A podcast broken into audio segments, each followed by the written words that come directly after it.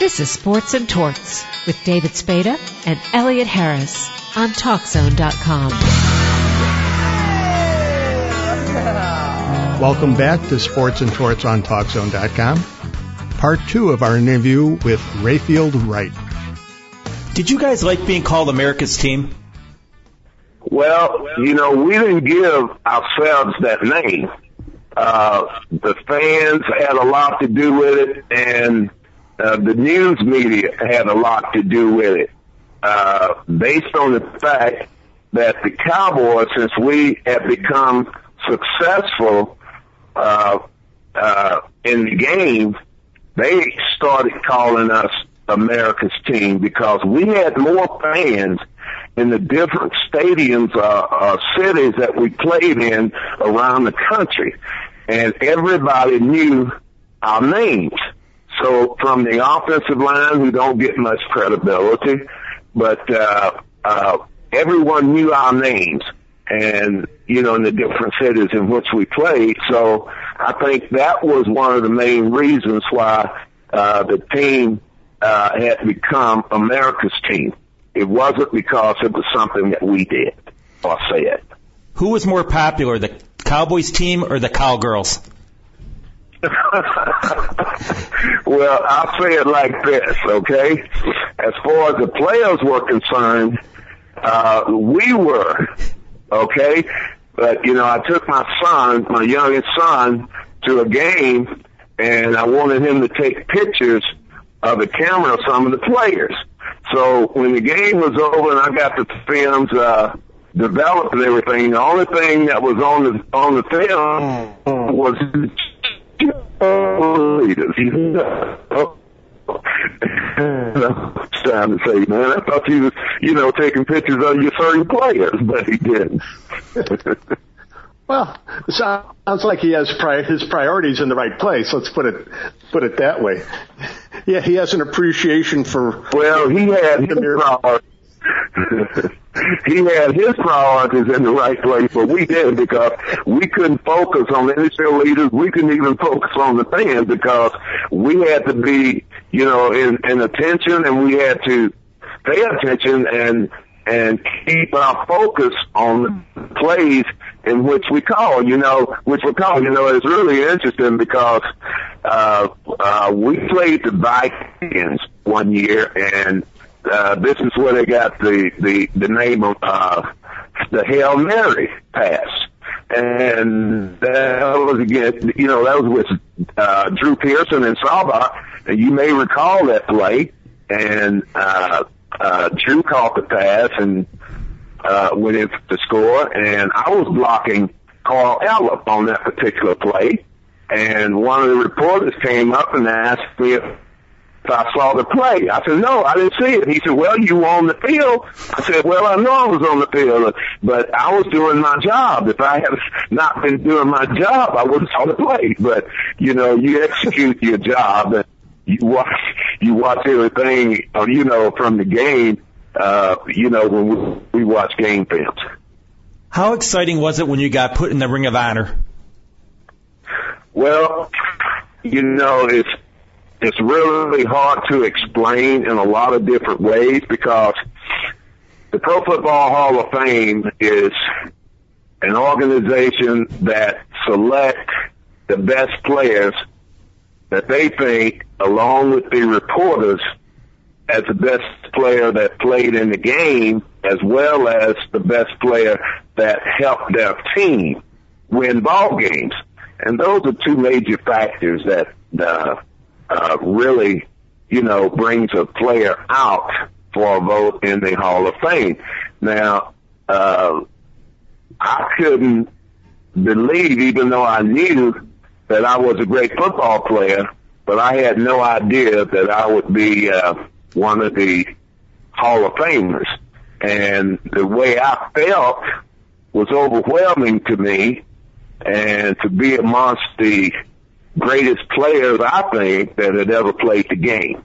Uh, and you know the list of those players that's in the hall. We have over, right, a little bit under 300 and I was number 245 that was, you know, placed in the Hall of Fame and we have a lot less than that today because so a little bit over a hundred of the Hall of Famers have, have already passed. So, uh, alive today, there's, uh, less than 200, uh, Hall of Famers. That's a lie. But I was overwhelmed. It was exciting. Uh, was I nervous? No, I wasn't. I was just honored and happy to be a part of that and also to, uh, be a part of the, uh, be one of the Hall of Famers that played for the Cowboys because we didn't have many, you know, at that time. When you're in Canton and, and you're stepping up to give the speech and you look out and you see all the cowboy jerseys and all the other fans, what is that rush of emotions like? What, how do you, how do you remain composed, I guess is what I'm asking. Well, it's very difficult to uh, remain composed because when I went in in 06, uh, my mother was there, my brothers and sisters was there, and my niece and nephews was there. They, my mother's never flown on a plane uh, before, and she didn't fly to Canton. Uh, I rented a uh, uh, a bus that uh, was a private bus to take my family to the Hall of Fame because my mother would not fly. Uh, period. But uh, uh, the nervousness, uh, basically, you know, looking at my mom based on everything that she had done in raising me, you know, it, it brought a lot of tears to my eyes and, you know, uh, at a point or two, it was a little bit tough to maintain your composure. It's, you know, at certain times, but, uh, the rest of the, uh, fans that was in the audience, you know, they, uh, was cheered and cheering all of the players that was inducted. And, you know, that kind of warmed your heart a lot. And it meant a lot to me because we play not as a team, but we also play for the fans. Did you have a favorite player growing up? Well, my favorite player growing up, matter of fact, it was basketball. And it was a basketball player that I totally admired so much. And well, there were a lot of them, but uh, Oscar Robertson was one. Uh, you look at uh, uh, Dr. J. You look at uh, uh, you look at a lot of players, you know, and you like to kind of pattern yourself after some of those players. But the thing that players have to realize, just as I did, because I couldn't, it was hard for me to make the adjustment tackle. So I went uh, to my offensive line coach and got all these films of the best offensive tackles that had played the game up to that point. Uh, St. Louis had two guys, uh, McMillan, Mike Milne and Reynolds. I don't know where you remember those guys. Mm-hmm. And Green Bay had a guy named Forrest Gregg, you know, and those were players that I looked at on films and then I tried to go out on the foot field to pattern myself after those players and I couldn't do it. Bob Lilly and those guys would pick me up and throw me around and I got tired of that, you know. So I'm laying, and I stayed up all night watching these films and, you know, one day it came to me. I'm saying, well, what are you trying to do, Rayfield? Well, I'm trying to keep the guys from the quarterbacks on pass blocking, right? And the way that you do that is something that I had before, you know, while playing basketball was quick feet. And, you know, I had to stay in front of the guy because every player, even women today have strength, you know, so, uh, I had to stay in front of the player and I used that because of my quickness that I had developed playing basketball. How did you end up with uniform number 70? Well, that was, uh, given to me by the coaches and the equipment manager because no one had number 70 at that time. And I, I think it was a great number because seven is a good number, you know, and, uh, uh, it, it's biblical. Seven is, and I thought 70 was, was a good number because it's a number that really, uh, stood out uh, among other numbers like 67, uh, you know, 52. You, you understand what I'm saying? In the offensive line, it was uh, it was a great number, and I loved it. Will there ever be another coach like Tom Landry? Well, I'm not sure whether there will be or not at this time. I don't I don't think so uh, because he was a coach that uh, uh, really respected the players and was a coach that taught us more than just about football. He taught us about life itself. And when you look at life itself compared to sports, team sports, you, you, you, you kind of get yourself in a position where you, of respect, of, uh, uh, the good things of life itself, how to deal with people, uh, and how to, res- like I said, respect and respect those that are teaching you. So a lot of players don't do that. They, a lot of players feel like they are the ones, you know, that are so important in playing that, uh, they, they can forget about everybody else, uh, you know, that's on the team. No one player wins a ball game. Coach Landry said that we win as a team, we lose as a team. And one statement he made to me when when I first started playing tackle, he said, Bill, I'm going to tell you something. I said, what's that, coach? He said, remember that the player you playing against is a professional just like you. And that's so respectful. So you respect not only your teammates, but you respect your opponents that you're playing against because they are a professional just like you. What I find surprising is that the Raiders, the Steelers had all kinds of problems with steroids, people dying young. You never heard that with the Cowboys. No, you're talking about players that passed uh, from playing the game itself? Well, you know, there are a lot of reasons why, you know, players have passed. Uh, a lot of injuries that players received uh, playing the game, which a lot of people don't understand. They're just there, even fans are just there to watch the game. But they don't really know exactly what a player goes through mentally, uh, you know, to prepare himself to play a game. And there's a lot of hits. You know, when I think about it, and I looked it up one day, uh, I played, we averaged 60 plays a game offensively. And we had 16 uh, games a season.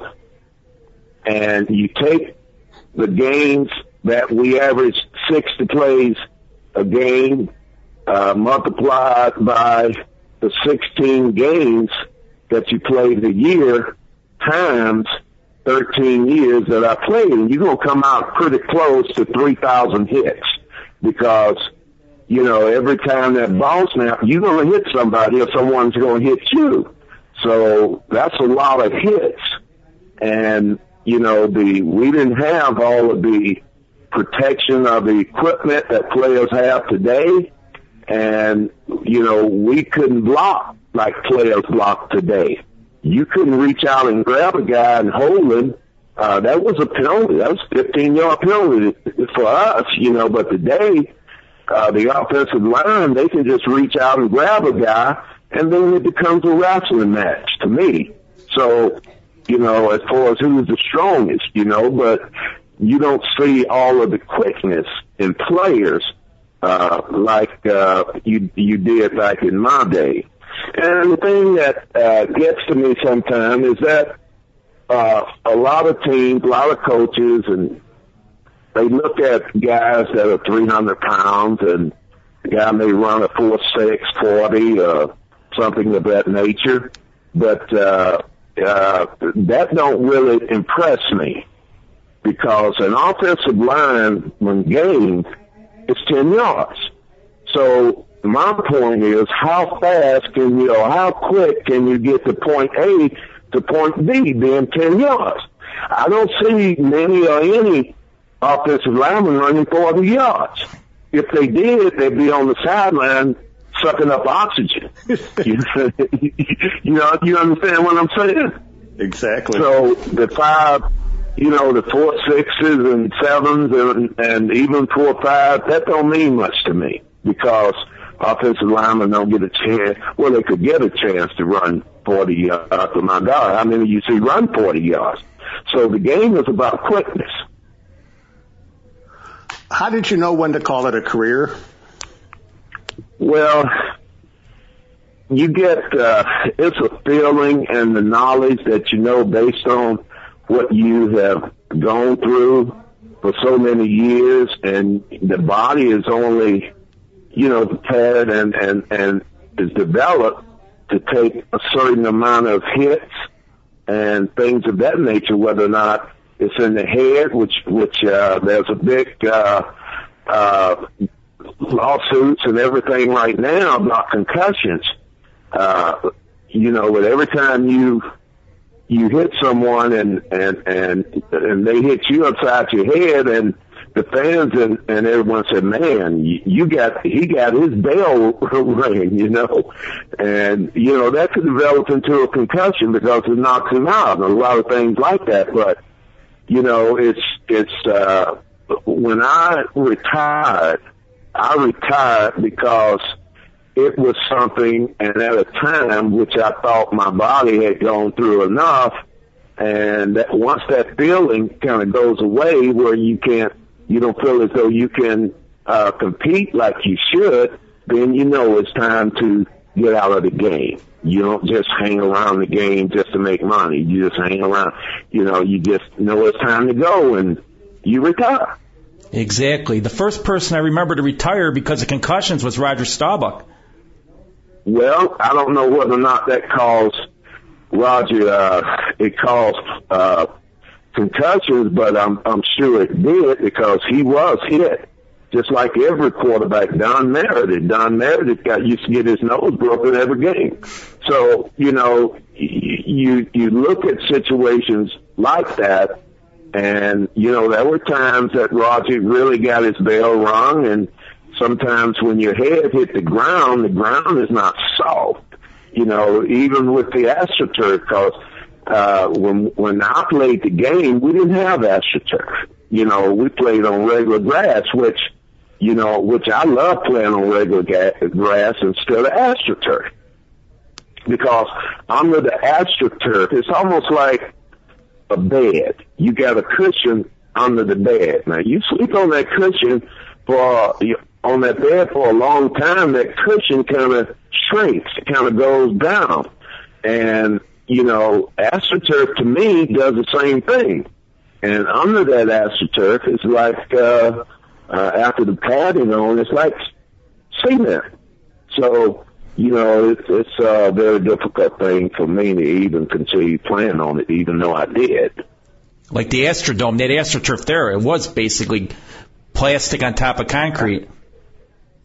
Yes, well, you know, there are different companies that uh, manufacture astroturf, and some of it is not put down the way that all the others are, and it makes a difference on the astroturf in which you play on. Now, on your website, it, it lists your first coach as uh, your your grandmother, Big Mama. Was she your your toughest coach? she was my toughest coach.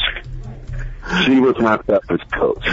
Because she used to tell me things like, son, I know you want to be successful, but you can't become successful by yourself. It takes other people around you to become successful. I don't know anyone that has been successful just by themselves.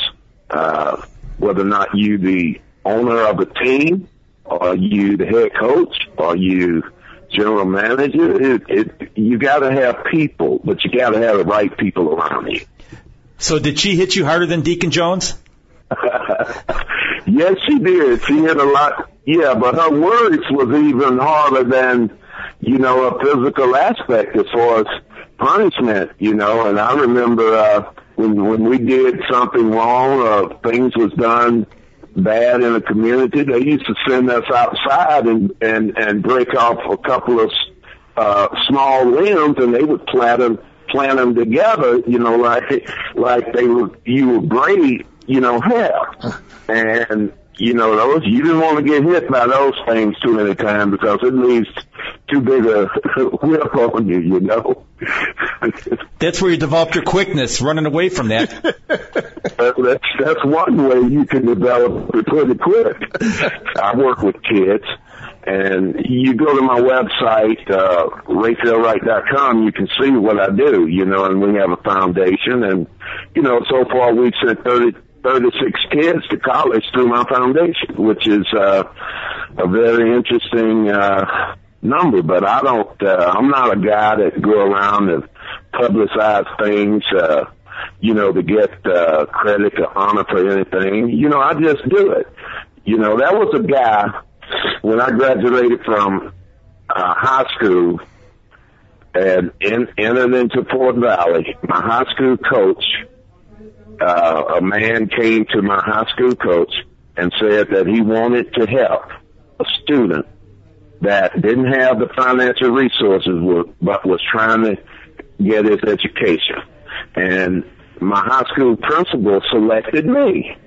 And this gentleman sent me fifty dollars a month until I graduated from college. And I told my principal, I said, Mr. Daniels, I said, I can't pay him back until I graduate and get a job. And he said, well, I don't want to be paid back. That's what the gentleman said. He didn't want to be paid back. And I asked my principal, I said, well, what does he want? He said, well, if I ever got in a position to help another student to do it. And that's why I started my foundation. And the other thing is, is that, uh, I never knew the gentleman's name. I never cast an eye on him. I knew nothing about him or anything of that nature. So, you know, he didn't put in the newspaper and on TV about what he had done, you know, and that's what I do with what I do. And within the foundation, and you know we try to generate funds to help other kids go to go to college, whether they athletes or not. And most of the 36 kids, uh, very few of them are athletes. And we've had several of the kids that we've sent to college to graduate from college, boys and girls. So it sounds like you're still working in the trenches and not getting a lot of credit, or not looking for credit.